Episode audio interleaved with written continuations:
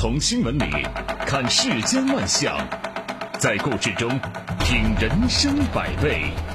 正涵读报。欢迎您收听《正涵读报》。在我们节目播出的过程当中，欢迎您通过微信与我们保持互动，就我们的节目内容发表您的观点。微信公众号您可以搜索 zhdb 八零零加关注，也欢迎您使用蜻蜓 FM 和喜马拉雅 APP 搜索“正涵读报”关注我们的节目。好，来说今天的头条。每年的高考作文都是舆论热点啊，很多人看到了高考作文题目之后呢，都会想，如果是我。会怎么来写这篇作文？今年全国高考一卷的作文材料讲的是知人善任的事儿。材料说，春秋时期，齐国的公子纠与公子小白争夺君位，管仲和鲍叔呢分别辅佐他们。这个管仲啊带兵阻击小白，用箭射中了他的衣带钩，小白装死逃脱。后来小白继位为国王，史称齐桓公。鲍叔对桓公说：“要想成就霸王之业，非管仲不可。”于是啊，齐桓公重用管仲，而鲍叔甘居其下，终成一代霸业。我个人觉得呀，这个作文题，各级领导干部不妨写一写，因为这对改善和提升人才工作水平应该是很有帮助的。你看，论个人能力。齐桓公可能是比不上秦穆公等人，但是桓公能够成为五霸之首，主要就胜在他能够察纳雅言、知人善用。齐桓公呢，充分的信任鲍叔。虽然说管仲曾拿这个箭射中过齐桓公，但是他不计前嫌，用人不疑。在在鲍叔的推荐下，他放心的把国家大事都交给管仲。这种胸襟值得学习。咱们现在一些地方啊，明知是人才。但是却信任不够，放手大胆使用不够，没有给人家人才合适的平台，那么自然是留不住人才的。管仲是个人才，但是呢，他又有很多令人难以容忍的小缺点，而且还极度自私。你看这样的人，在今天，我们很多地方恐怕是不受待见啊，一般会被打入冷宫。但是齐桓公和鲍叔眼里看到的不是管仲的缺点和毛病，而是设身处地的给予理解。没有说因为管仲表面的一些缺点遮蔽他的本质，更没有影响对他的正确的评价啊，对他的能力和品德的评价，啊，所以说给予了管仲足够的平台，放手让他展示智慧和才华。齐桓公以管仲为相国，而鲍叔自己却甘心情愿的在他的领导下为官做事这鲍叔既能识才见贤，又对自己有清醒的认识，能够摆正自己的位置。这种见识和气度，那真的是令人钦佩不已。常言道：“见贤者贤。”啊，为了能让人才在合适的位置上发挥价值，有的时候让贤也是必须的。所以，领导干部，我觉得写一写今年的这个高考作文一卷，一定可以从中获得不少知人善任的有益启示。就是如果说我们的领导干部能够知人善任、用人不疑，并在适当的时候懂得尊贤让贤。那我们聚天下英才而用之的局面就能形成，我们的事业也能够开辟新的局面。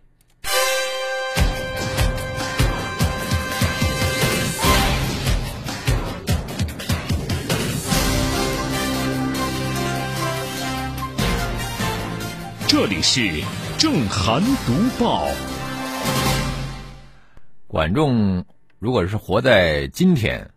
他要是偏科没有考上大学，最后他连参加公务员考试的机会都没有。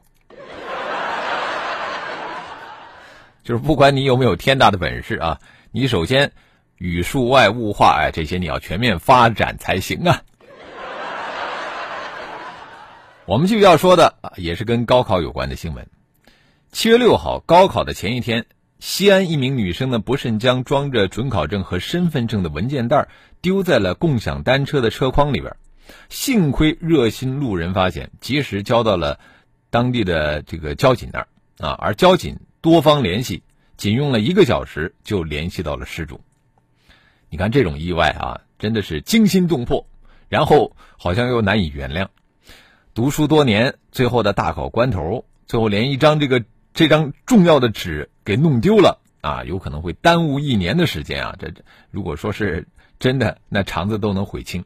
不过话说回来，只要人口基数足够大，这样看似最不应该的意外总会发生，而只要发生，对当事人都可能会带来一些严重的后果。那么，除了一再提醒，我们的这个社会能为此做点什么呢？大数据时代，证件电子化大势所趋，而且随着互联网信息技术的发展，我们完全可以做到如纸质证书一样的权威。你比方说，现在我们坐飞机忘记带身份证了，那这根本不是什么大不了的事儿。呃，我们很多的机场都可以申请临电子临时身份证，啊，就彻底解决了身份证丢失、啊遗忘或者是过期导致的问题。那么现在以高考为例，呃，今年的江西、山东等省份啊，高考报名和考点都已经采用了人脸生物识别技术，就是通过身份证号、姓名、照片信息以及公安部人口数据库接口的实时比对认证，保障了考生报名的真实性，并且能够有效的防止替考事件的发生。可见。利用大数据和生物识别技术，完全可以在这个报名和入场这样的环节对考生进行有效的核验啊。相比较于传统的证件啊，这个安全性无疑是更高的，而且可以节约大量的人力和物力资源。这是一条技术惠民的必由之路。丢不了的准考证，我们期待在不远的将来就能够完全实现。这里是。正涵读报。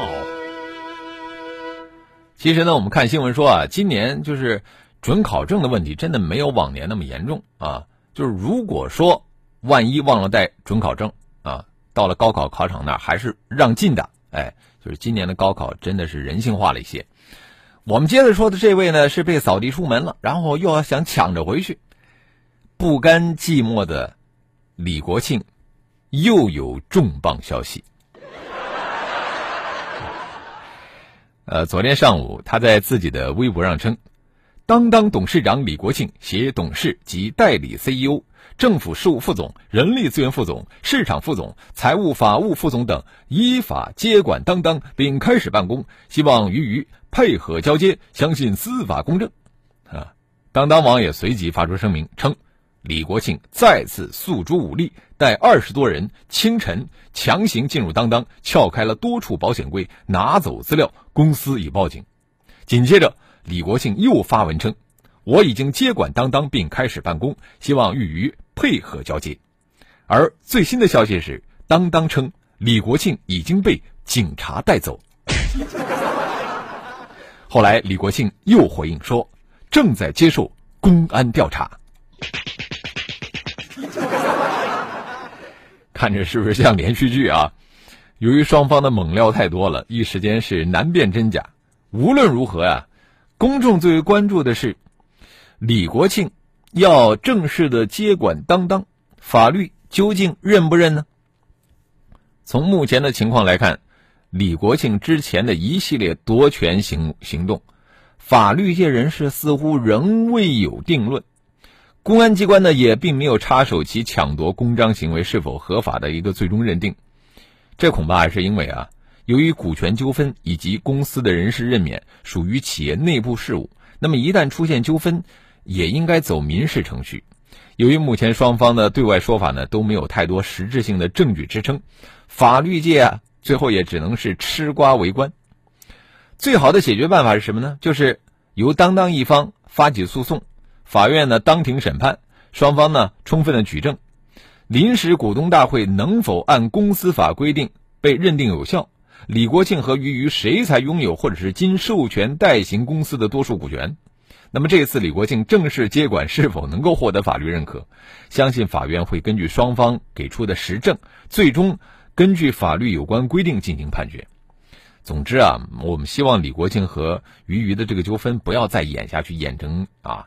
这个连续剧啊，只有通过法律裁决，才能够彻底的从法律层面厘清这个李国庆和俞渝谁才是当当真正的主人。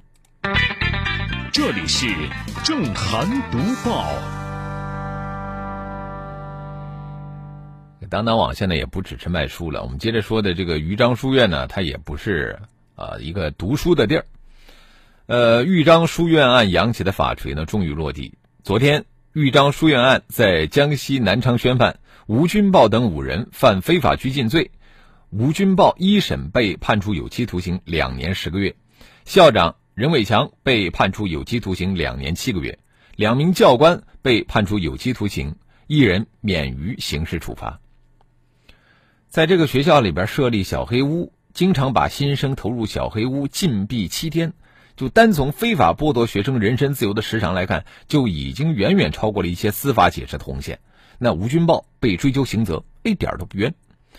根据两高两部关于办理实施软暴力的刑事案件若干问题的意见，非法拘禁他人三次以上，每次持续时间在四小时以上，或者非法拘禁他人累计时长在十二小时以上的，应当以非法拘禁罪定罪处罚。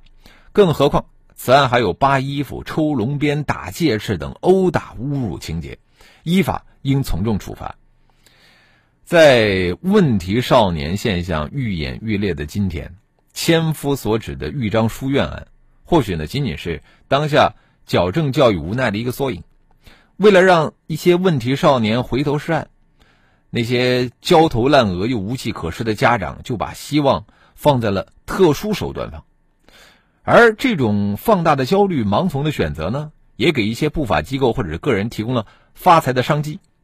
这些所谓的教育机构啊，宣称对无心向学。有网瘾症、喜欢打架斗殴、有矫正的奇效，实际上，他们就是无法无天的训诫所模式，不仅超越了法定的教育资质范围，其所采取的暴力手段更是不至于让孩子跳入了一个火坑。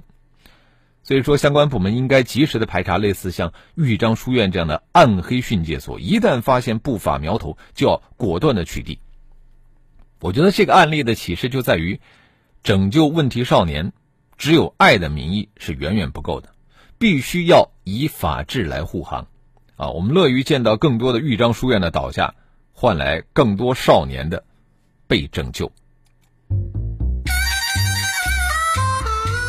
这里是正涵读报。豫章书院的这样的机构呢是非法的。我们接着说的是真正的执法机构。但是如果说他的证件过期了，他的执法是有效的吗？日前，河南周口法院在中国裁判文书网公布某行政诉讼案件的二审裁判文书，引发舆论关注。河南鹿邑县公安局因办案人员警察证过期，被法院三次判定处罚行为程序违法，进而判决撤销相应的行政处罚。这个鹿邑县公安局杨湖口派出所的工作人员在一个棋牌室内，将包括赵强在内的四个打麻将人员查获，查获赌资共计六千三百八十五元。随后呢，鹿邑县公安局对赵强作出了行政处罚决定，对赵强以赌博行政拘留十天，并处罚款一千元。赵强不服，将鹿邑县公安局起诉到法院。你看，一个并不复杂的赌博案。啊！但是却经历了原告和被告上诉后的多次审理，尽管一起普通治安案件的行政处罚所设的这个罚款非常有限，但是个案当事人如此不依不饶的大动干戈，恰恰说明了普通公民的法治意识、程序和权利观念的增强。在几次反复进行的这个司法审理当中呢，法官对执法程序的细节非常认真。特别是几次判决文文书在这个警察执法证件有效期上做了明确表态，啊，也在用具体个案的判决来推动执法的规范化建设。这个警察证的有效期有那么重要吗？当然非常重要啊！包括周口法院在内多份个案判决的答案是相当肯定的。这个证件到期了就必须要及时补办，警察证。到期了好几年，却一直在使用，这真的是让人匪夷所思啊！从这个细节，我们或许可以看到，这个民告官诉讼当中，行政机关的应诉主动性明显不足，其对庭审程序也缺乏应有的尊重。对程序较真儿的公民，遇上了尊重程序，并且能够最终以程序的合法性来判定执法效力的司法裁量。这应该是现代国家治理的社会常态。对程序正义的看重，应该成为执法者与社会各方面的宝贵共识。而用个案诉讼乃至判决对规范化执法进行苛责和督促，更是在为法治国家的建设做砥柱。好，接着我们来看一看今天的我们的听众的参与啊。微信平台上，诗与远方他说：“齐桓公心胸宽广是被逼出来的，他不得不宽广。呃，他如果不能带领齐国走向繁荣，自己就会成为一个短命国王。”不但政治生涯可能很快结束，甚至连性命都保不住。说的是非常有道理啊，并且你这个视角很特别。呃，我我在想，缺乏阅历的高中生恐怕很难找到这样的一个视角。嗯，呃，李华说了，在其位谋其政，他们三个人都是在自己的位置出发，为了团体共同做了一些事。每个人其实都是齿轮，只不过作用位置不同。呃，即使你和某个齿轮有摩擦，但为了机器更好的运转，只能磨合运转。嗯，妙梵音说，没有了管仲，就成就不了齐桓公的霸业；没有了鲍叔，也难有了不起的管仲；没有齐桓公，啊，管仲和鲍叔又能如何识君？所以说，这世上本来没有谁离不开谁，只有谁珍惜谁。说的挺好的。呃，还有这个，呃，老孙说，管仲要是活在今天，早就被拿下了。呃，山木流说，公章本身没有价值，不属于盗窃、抢夺、抢劫的保护对象。盗窃、抢夺公司印章也不在刑法二百八十条的范围里边，所以法无明文规定不为罪。嗯，所以说难怪啊，这个李国庆啊。一而再、再而三的去抢，呃，懒羊羊说李国庆真的是一个奇葩演员，自行编剧本，而且还是呃连续的那种。斌哥，呃，虽然是两口子，但是这样子去公司上演暴击抢夺，我觉得法律如果不管，以后会有更多的效仿者。凡事先武力抢夺，大不了说成是自己的内部事务。嗯。神采飞扬说：“什么时候当当大促能够上热搜？我真的不关心他们家的事儿。呃，你还别说啊，就是他们这个事儿是不是有可能有那种事件营销炒作的嫌疑？”好，我们也欢迎更多的朋友可以就我们的节目内容来发表您的观点。微信公众号您可以搜索 zhdb 八零零加关注。我们继续来读报。七月六号，武汉警方通报，汤逊湖社区一名男子在社区内意外触电。不幸身亡，街道办、公安以及社区的相关负责人第一时间到达现场进行善后处理。事发后，小区内路灯的电源总闸已经关闭。有关方面提醒：近期雷暴雨较多，居民请尽量的减少外出，尽量不要外出。这个减少外出的提醒是相当善意的，目的呢是降低发生意外的概率。不过，我们要从根本上减少意外触电的事故。仅仅是提醒肯定不够，就最让人想不通的是，为什么总会有漏电问题？为什么没有有效的保护设施？是不是存在防范设施失灵？你看这些年，一些地方发生雨天触电致人死亡事故，发生的地点有小区、有广场、有街道、有公交车站这样的区域。呃，而且呢，即便是晴天啊，也出现过什么景观灯喷水池，还有那个路灯杆漏电夺命的事故。公共区域触电身亡的现象让人忧心。